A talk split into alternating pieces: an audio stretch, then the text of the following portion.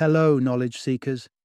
In this episode of 20 Minute Books, we dive into the thought provoking realm of human nature with The Blank Slate by Steven Pinker. Challenging the long held belief that humans are born as blank slates, shaped solely by their environment. Pinker presents a compelling argument for the significant role of genetics and evolution in our development.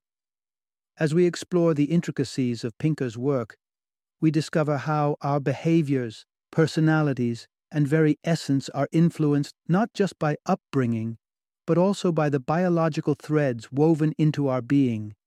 Pinker, a distinguished cognitive psychologist and Harvard professor, is acclaimed for his expertise on language, the mind, and human nature.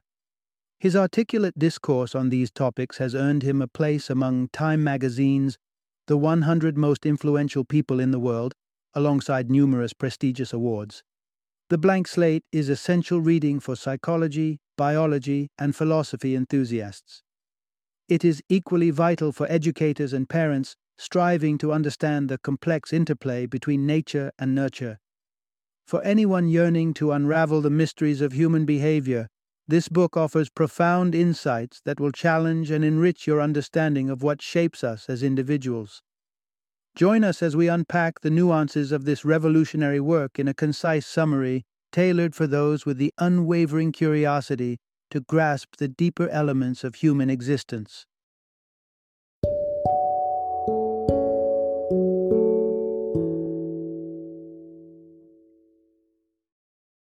The Blank Slate The Modern Denial of Human Nature. Introduction Unraveling the Threads of Human Nature Our Genetic Tapestry. Imagine opening a book engraved with the secrets of human nature and finding that its pages aren't blank. Every line and swirl of ink is a story of genetic roots intertwining with the tales we live. That's precisely what you'll discover as we dive into the age old debate of nature versus nurture, a dispute that continues to stir the pot of scientific inquiry and philosophical thought.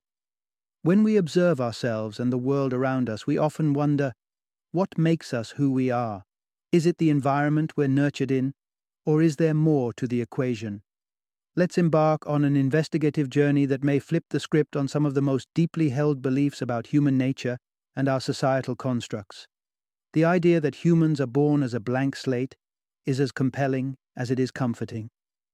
It suggests that we each start life as an untouched canvas, our traits and tendencies ready to be shaped by experience alone. However, fascinating research points to a different protagonist in our personal narratives genetics.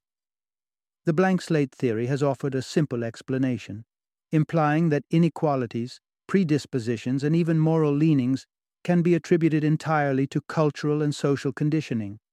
But when we look closely, we encounter a complex genetic influence that paints a more intricate picture of our minds and behaviors. Our genetic predispositions aren't merely biological footnotes, they're significant characters in the story of our lives.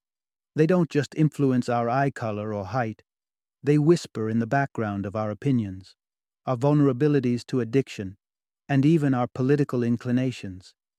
The tapestry of our being is a blend of the genetic yarn passed down through generations and the environmental threads that shape our experiences. This isn't to say our fate is sealed from the moment we're conceived. Our society and culture play undeniable roles, creating a dynamic interplay. However, the genetic influence cannot be dismissed if we hope to understand the breadth and depth of human nature Picture two individuals born of the same genetic code, yet living utterly distinct lives, identical twins. Their unique stories provide extraordinary insights into the weight of genetic contribution. Their similarities, even when raised apart, reinforce that our genetic blueprint holds compelling clues about who we are at our core. But we needn't see our genetic makeup as a tight script dictating our actions. Instead, Consider it a set of potential storylines, with a myriad of possible outcomes shaped by chance, choice, and circumstance. Twin studies reveal the nuances of our inherited tendencies without entirely ruling out the influential touch of our environment. Realizing the influence of our genetics can be paradoxically liberating. Our imperfections, rather than being seen as personal failures, can be recognized as part of the complex harmony of human diversity. We each have our quirks and struggles, and while they may stem from our genetic melodies, they do not alone define us. Understanding our genetic foundations helps us to understand ourselves and others better. It doesn't necessitate resignation to fate, but rather supports a compassionate awareness that everyone's tune is a fusion of inherited notes and the individual rhythm of life. So let's set aside the notion of a pure blank slate, observing instead the rich, intricate map of our genetic narratives. It's a story of resilience, diversity, adaptation, and most importantly, humanity's untiring quest to understand the essence of what it means to be human. Part 1 Peeling Back the Layers Questioning Historical Views on the Human Psyche. When we peer into the vault of history, we find a trove of theories seeking to unravel the fabric of human nature. Each era has put forth its champions, philosophers and thinkers who have grappled with the essence of the human mind and spirit. Yet three theories in particular have risen to prominence each painting a different portrait of our inherent being. The first is the blank slate theory, a canvas void of inherent traits. Renowned philosopher John Locke of the 17th century espoused this view, proposing that our minds are born unmarked, only to be etched with the experiences and influences of the world as we journey through life. It's a comforting notion, suggesting that we are malleable to the core and that every pattern or prejudice we exhibit is learned rather than inborn. Then there's the noble savage theory, a romantic reflection of our intrinsic selves, believed to be the brainchild of Jean Jacques Rousseau.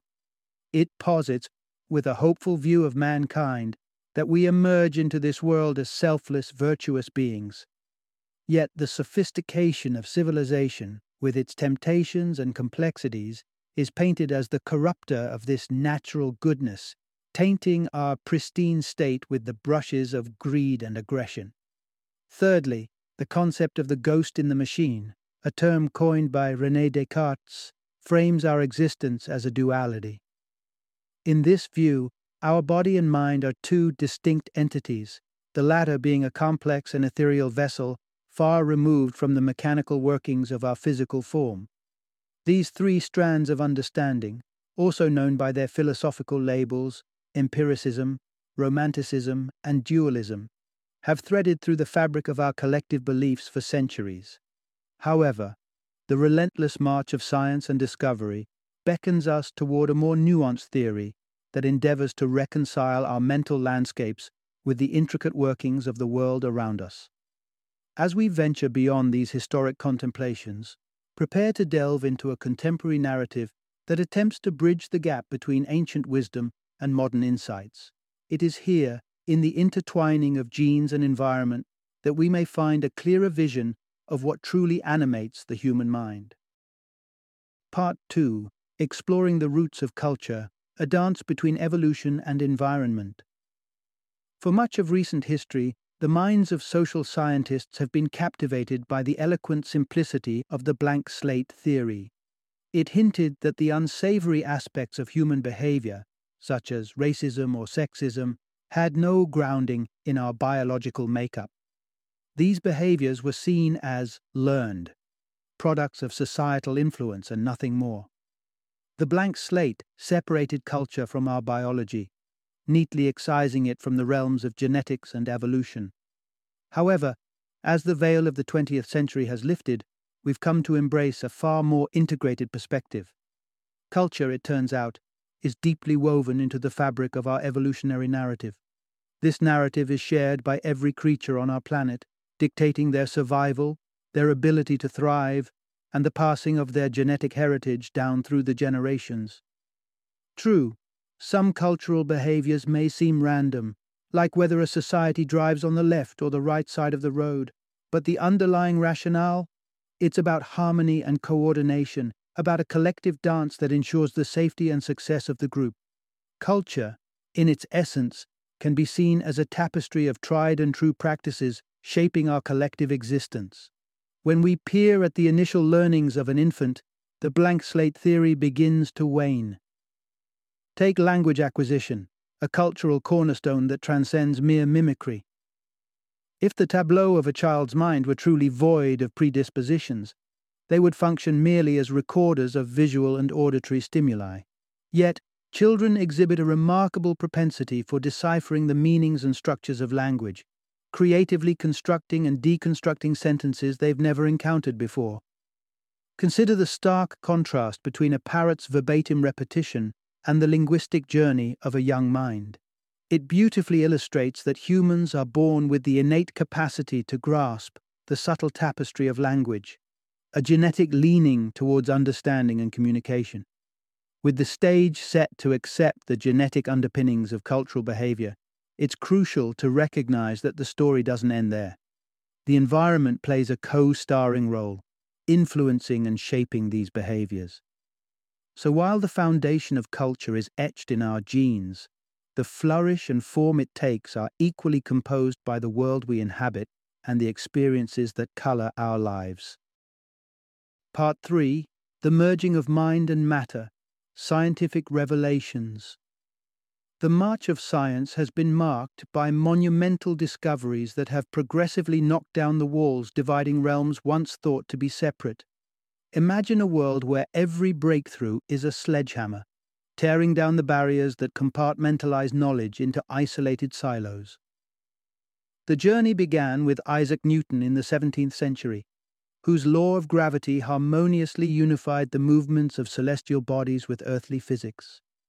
Fast forward to the 19th century, and another wall crumbled, relegating the divide between life and death to history scientists uncovered that life's essence wasn't some mystical, ethereal spark, but rather emerged from ordinary chemical compounds aligning in just the right constellation. Now, we stand before the final bastion, the seemingly impenetrable wall between the physical world and the experiential realm of the mind.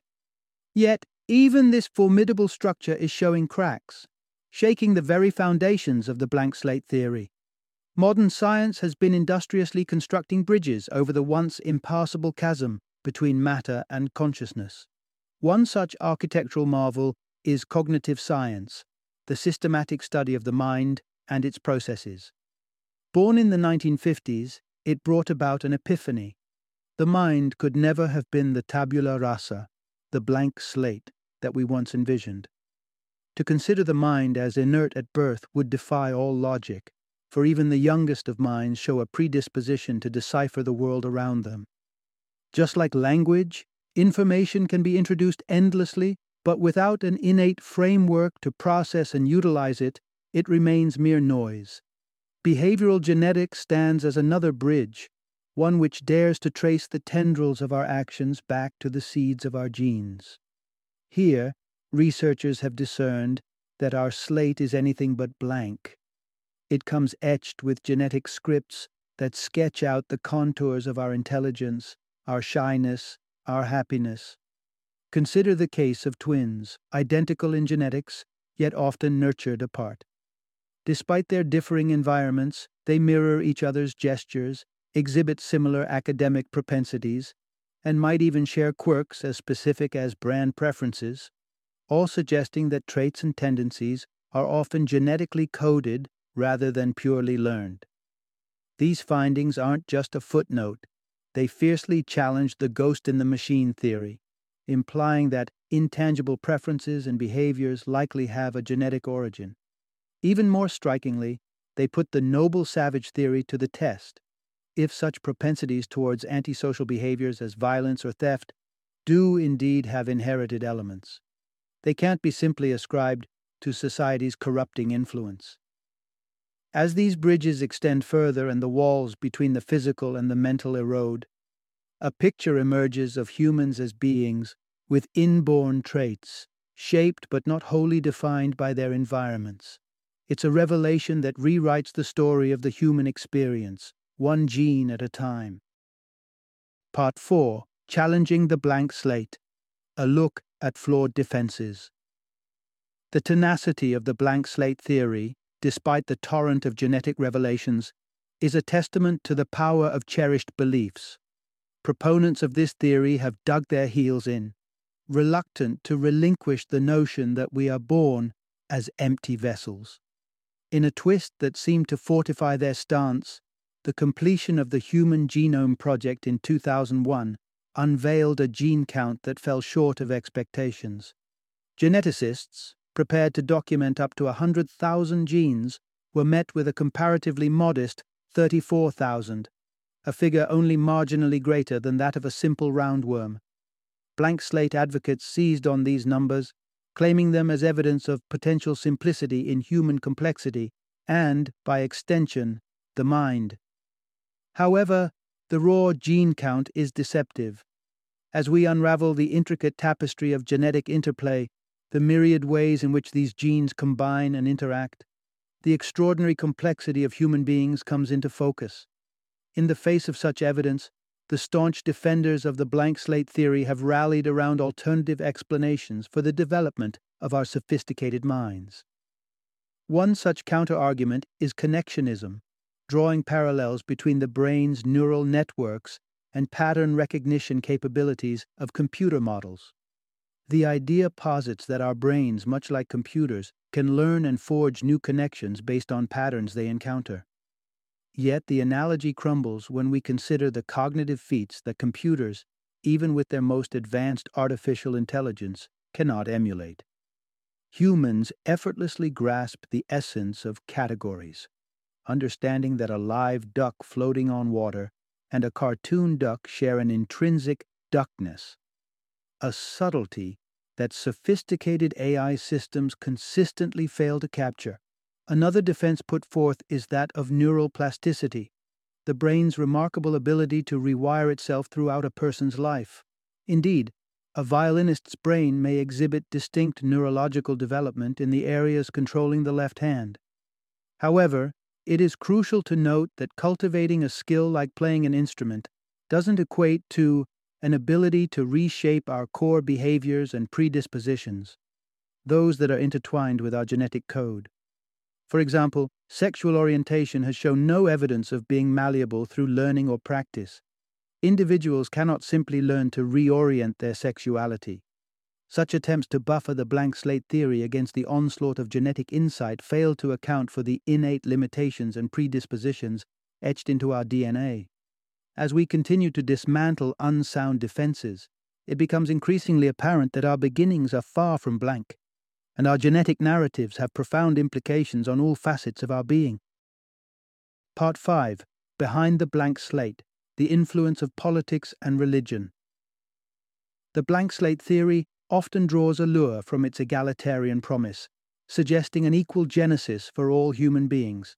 Yet, as scientific inquiry peels back layers to reveal biological variances present from birth, this theory has been met with staunch political and ideological resistance. During the 1970s, an era that witnessed intense societal upheaval, the blank slate faced challenges from proponents of more complex human nature models. A radical science movement, adorned in the cloak of leftist ideology, rose to defend the purity of the blank slate. They utilized Marxist rhetoric, accusing those countering the theory of perpetuating an agenda to uphold discriminatory socio-political systems. In their eyes, any suggestion that genetics could influence the brain's architecture was a nod towards dangerous ideas of determinism and reductionism. However, the notion that our genetic makeup is the sole sculptor of our minds and bodies, foreseeing every human characteristic, is a straw man. Few, if any, reputable scientists subscribe to such a deterministic view. The noble savage theory, too, found champions among radical thinkers of the era, particularly those who were repelled by the idea that humans might be hardwired for aggression. When E.O. Wilson, in his seminal work, Sociobiology, pointed to tribal conflict as a persistent motif in human history, his findings were met with fierce opposition. The hint that such violence could be woven into our nature was equated by some with endorsing it, whereas in reality it was merely an observation in the study of human behavior. On the other side of the ideological spectrum, conservative factions, particularly those aligned with religious fundamentalism, embraced the notion of the ghost in the machine. The theory proposes that the mind exists independently of the body, echoing the religious concept of an immortal soul. A sentiment particularly appealing to Christian doctrine. Skepticism towards evolution. From the political right dovetailed with religious convictions, contravening the idea of a mind shaped by evolutionary forces. Those who perceive thought and sentiment as byproducts of a divine essence would instinctively rebuff any explanation rooted in the brain's physical and chemical properties. The interplay of political and religious convictions with interpretations of human nature reveals that the debate over the blank slate goes far beyond pure scientific discourse. It is deeply entwined with the values and beliefs that shape our understanding of equality, morality, and the essence of what it means to be human. Part 6 Navigating the Complex Waters of Innate Diversity and Moral Responsibility.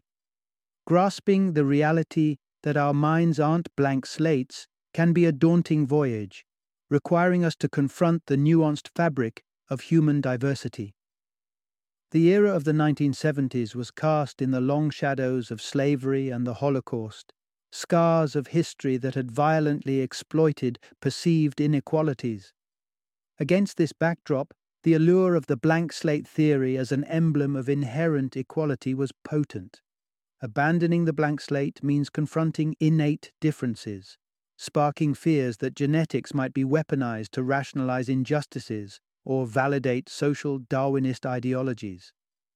There's a palpable worry that disparities in crime statistics or income could be misconstrued to argue for social hierarchies, to deem some people superior or inferior to others. Let's dispel this with clarity. Genetic variations, albeit existent among sexual, racial, and ethnic groups, don't entail a resignation to social Darwinism. Genetics paint just one part of the vast mural of a person's fate. It's the essence of a just society to recognize this and ensure that social equity isn't fated by genetic luck, but rather supported by compassionate programs that bridge these inequalities. Equally fraught is the notion of imperfectibility that surfaces with the rejection of the blank slate. If humanity is hardwired for certain unsavory behaviors, is striving against them futile? Take, for example, the grave concern within feminism regarding male sexual aggression the assertion that such impulses could be natural, of course, doesn't negate the natural and fundamental right of individuals to control their bodies without coercion. Our societal ethics enshrine the principle that no one's impulses outweigh another's autonomy. The argument isn't that, because a tendency might be natural, it should be inexorably accepted. Rather, recognizing the potential for dark strands within our genetic makeup imposes a deeper moral responsibility to foster an environment where respect for dignity and personal freedom prevails. As we navigate away from the simplicity of the blank slate, we're pushed to wrestle with the complexities of our nature. Inherent differences aren't a mandate for inequality, nor are inclinations towards imperfection an excuse for moral abdication. It's within this intricate landscape that our shared humanity, our ability to cultivate understanding, empathy, and equality truly takes root. Part 7 Genetics, Determinism, and the Search for Meaning. The allure of the blank slate theory lay in its promise of control, the idea that the right environment could mold individuals into paragons of virtue. Yet, the recognition of genetics as a major player in our development opens us to a disquieting query. To what extent are we masters of our fate? Facing the role of genetics, we confront the spectre of determinism, the notion that our actions are preordained by the threads of DNA we inherit. Does the genetic hand we're dealt predetermine our path in life? Does it excuse actions and erode personal responsibility? Imagine a world where someone prone to aggression cannot help but give in to their nature. Can we hold them accountable? Are they puppets, dancing on the strings of their genetic code? Or is there room for choice and change? As the blank slate theory drifted into obsolescence, it sparked a debate among the sciences, uh, not about the predictability of behavior, but about the complexities of probability. The concern, however, was that in explaining behavior, we might be inadvertently excusing it. But to explain is not to forgive. This vital distinction often got lost within the discussions. An enhanced comprehension of human nature needs not unravel our moral fabric or render our legal systems powerless. On the contrary, these structures exist precisely to guide and correct, to steer those natural inclinations toward a path consistent with societal values and individual rights. With the onset of these conversations came the fear of nihilism. If we are mere vessels for our genes, devices with a biological mission to reproduce, where does that leave the human aspiration for meaning? Yet, biology doesn't have to be the ceiling of our existence. Our genes may lay foundations and outline basic life purposes, but they are not the architects of our aspirations. It's our uniquely human trait to seek beyond survival, to explore realms of happiness, purpose, and existential significance that transcend mere genetic programming. Our genetic compositions may inform where we begin, but they don't dictate where we can go or the values we can seek. Biology provides the starting point, not the horizon, and within this space, there is vast room to craft a life infused with aspirations that soar beyond biology's basic mandates. Part 8 Understanding Categorization in the Brain, Its Role and Its Risks. The staggering complexity of the human brain with its vast network of neurons and connections, serves a fundamental purpose to make sense of the world and ensure survival.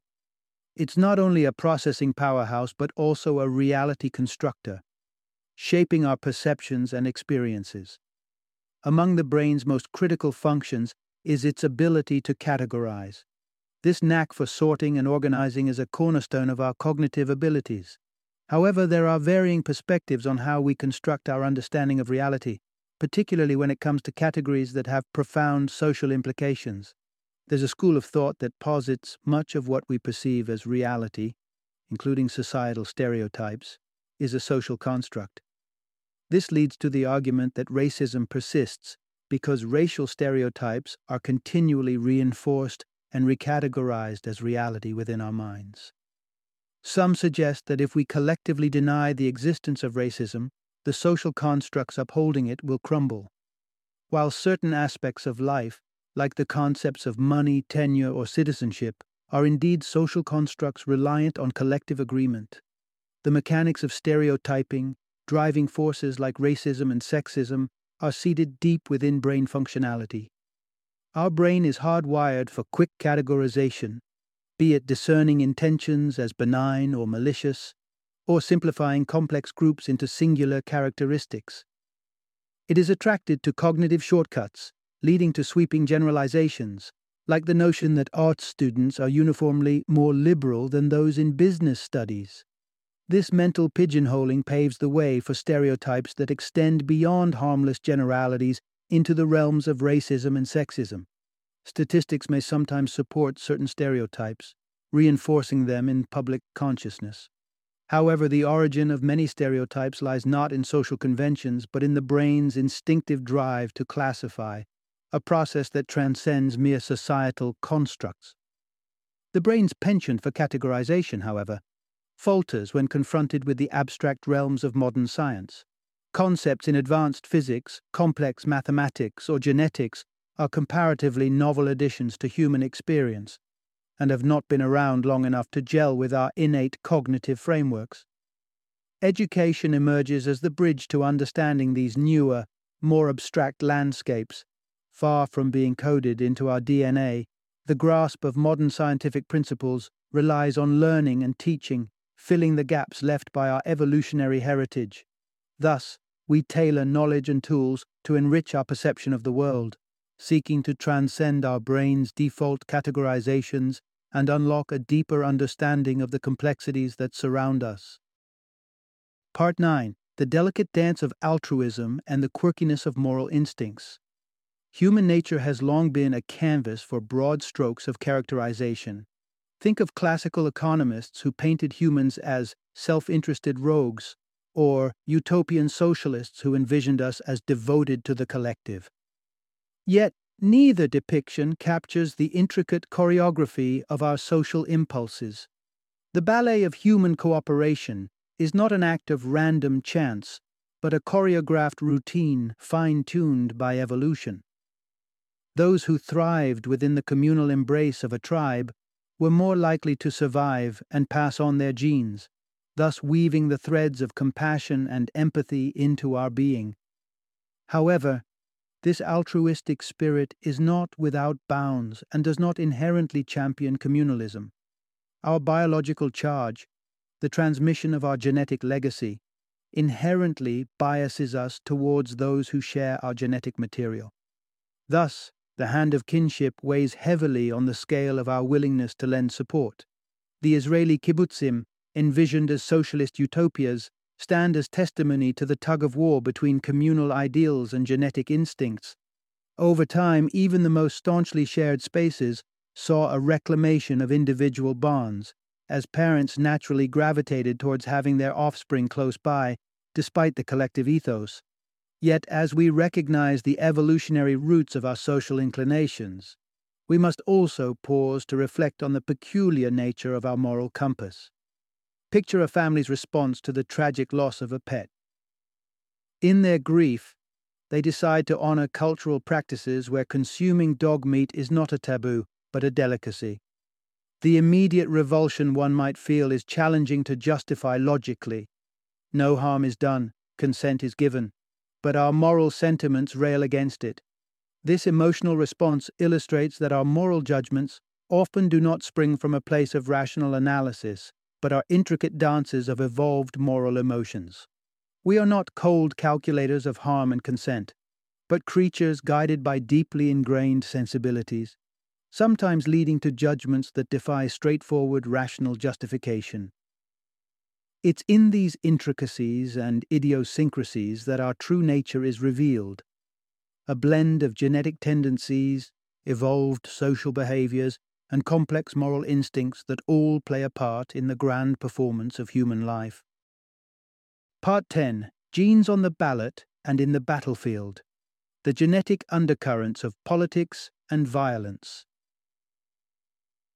Our journey into the science of human nature has navigated the treacherous paths of religion, identity, and now we find it branching out to both the voting booth and the battlefield. Intriguingly, the seeds of our political allegiances and even our propensity for violence may have origins entwined within our genetic strands.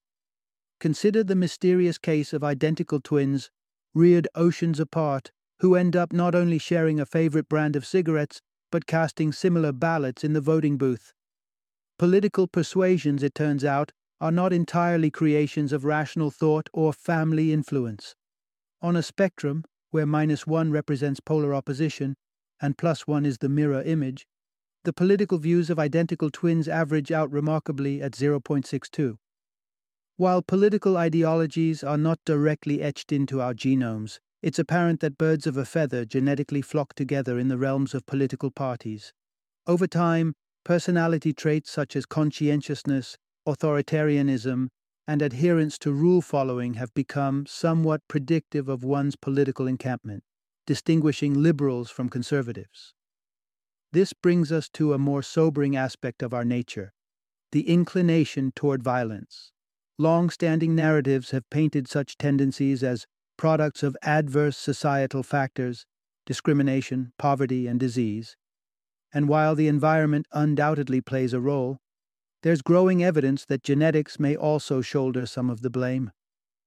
Though we might wish to view war as an anomaly, records stretching into prehistoric times tell us that human history is marred with the stains of conflict, and the fluctuations in crime rates over recent decades present a puzzle that stands impervious to simple explanations.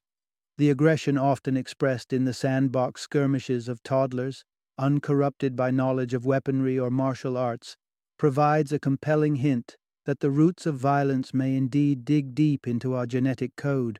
The innocence of youth, coupled with an instinctive pull towards aggression, lends weight to the theory that violence is not solely shaped by the narrative arcs of culture and education, but may be etched into our biological essence. Navigating this genetic landscape requires a delicate balance recognizing the roles of both nature and nurture, as we seek to understand our political leanings and confront the darker facets of our collective persona.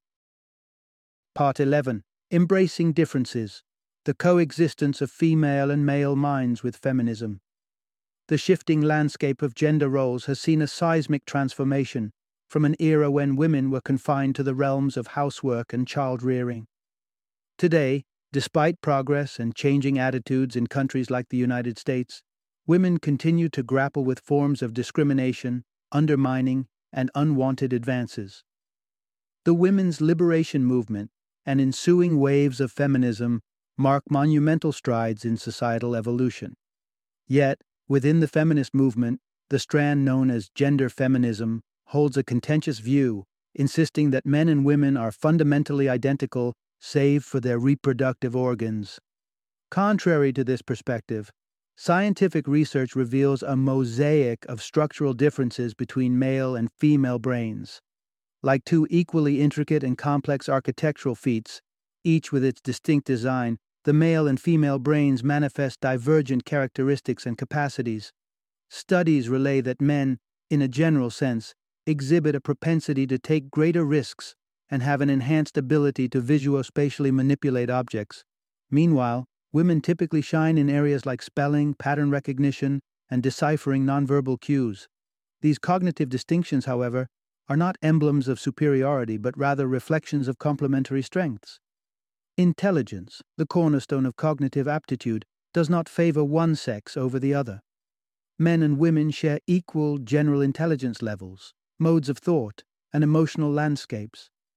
From a genetic standpoint, being male or female represents two different yet equally viable evolutionary strategies, finely honed by natural selection to yield bodies and minds with comparable complexities and capabilities. Acknowledging cognitive differences between the sexes does not conflict with feminist principles. Understanding biological diversity isn't in itself discriminatory. It's the interpretation and application of this knowledge where the potential for bias enters. Recognizing cognitive differences can pave the way to a more nuanced discourse about issues like the gender pay gap. It's not just discrimination at play. Societal values around certain skill sets, traditionally seen as masculine or feminine, can influence career trajectories and remuneration. Thus, a true feminist stance could appreciate the unique minds of men and women while advocating for equal opportunities, equitable compensation, and a society that values the full spectrum of human capabilities. It's a vision of equality that celebrates diversity and leverages our varied strengths to forge a more inclusive world. Part 12 Decoding Human Nature The Three Pillars of Behavioral Genetics. At the dawn of the new millennium, psychologist Eric Turkheimer brought forth a trio of laws framing the complex interplay between genetics and environment in shaping who we are. These laws, grounded in extensive empirical research, provide an interesting counterpoint to the notion of the blank slate. Under the first law of behavioral genetics, we understand that the tapestry of human behavior is influenced by our genetic heritage. This law boldly states all human behavioral traits are heritable. This encompasses a broad array of characteristics, from the way we navigate language to the intensity of our spiritual convictions to our political leanings. While there may be debate over the scope of behavioral traits, the law asserts that there is a genetic thread woven into each. Yet, it's critical to distinguish between traits that can be inherited and aspects of our lives that are culturally transmitted, such as native language or religious affiliation, which clearly do not follow genetic lineage. The second law builds on observations of familial influence. The effect of being raised in the same family is smaller than the effect of the genes. This insight emerges from the fascinating studies of twins, both separated and virtual, such as adoptive siblings with no genetic tie. These studies illuminate that the personality of an adopted child will likely resonate more closely with their genetic origins than with the adopted family's influence underscoring that shared roots under one roof do not equate to shared personalities.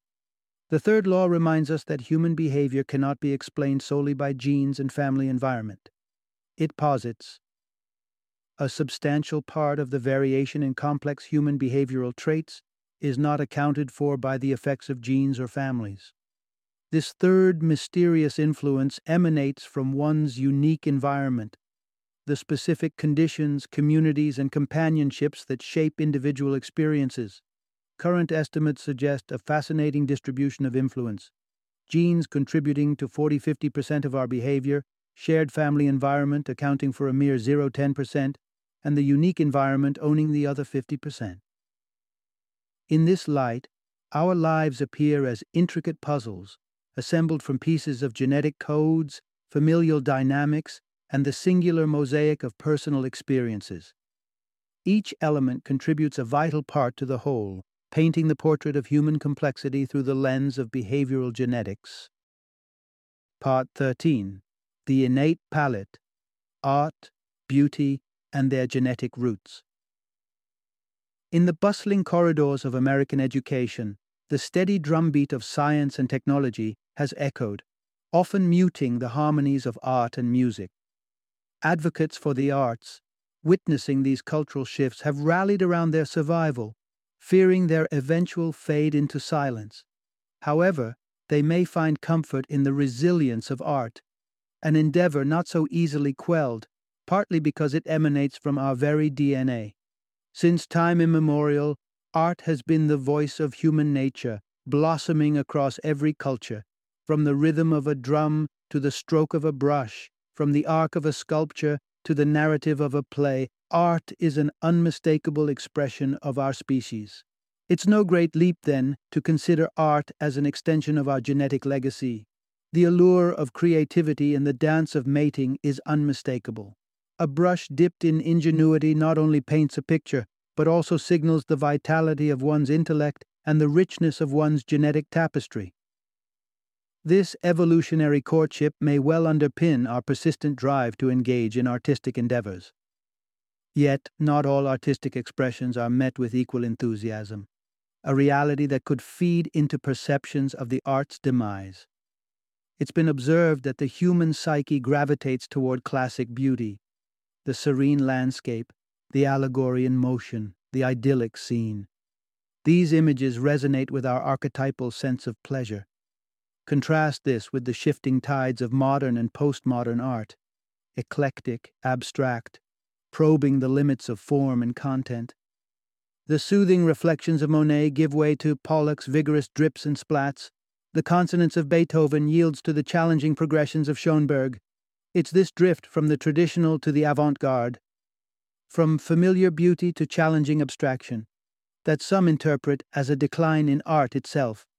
But our evolutionary programming for beauty, akin to all our senses, remains keyed to certain harmonies and aesthetics. When people lament the scarcity of art, what might be expressed is a yearning for the return of its more conventional manifestations. Art, in its essence, thrives within our very being, its connection to beauty inseverable from the narrative of human nature. As our sensibilities evolve, so too will our definitions of beauty. But the intrinsic relationship between the two persists as a testament to our genetic heritage. Art and beauty may dance in new patterns, but they will always be a part of the human spirit's choreography. Final summary this work peels away the layers of misconception that have long shrouded our understanding of the human psyche. Far from the tabula rasa, the empty vessel waiting to be filled by experience, our minds are intricate networks brimming with predispositions and capabilities from the outset. The human mind is an entity inextricably intertwined with our biology, not a spectral presence operating separate from our physical selves. The notion of the noble savage, the idea that we are inherently pure beings sullied only by societal influence is equally flawed. Rather, our minds are masterpieces of evolution, carved by the dual chisels of genetic endowment and environmental interaction. They are equipped with sophisticated structures that interpret, categorize, and respond to the world around us, fueling our instincts and sculpting our proclivities. This nuanced view recognizes that the mind is neither a blank canvas awaiting paint nor a marble slab awaiting the sculptor's touch. It is a living, dynamic entity inherently capable and diverse. designed by nature to navigate the complexities of existence and to propel our species' ongoing saga of survival and success.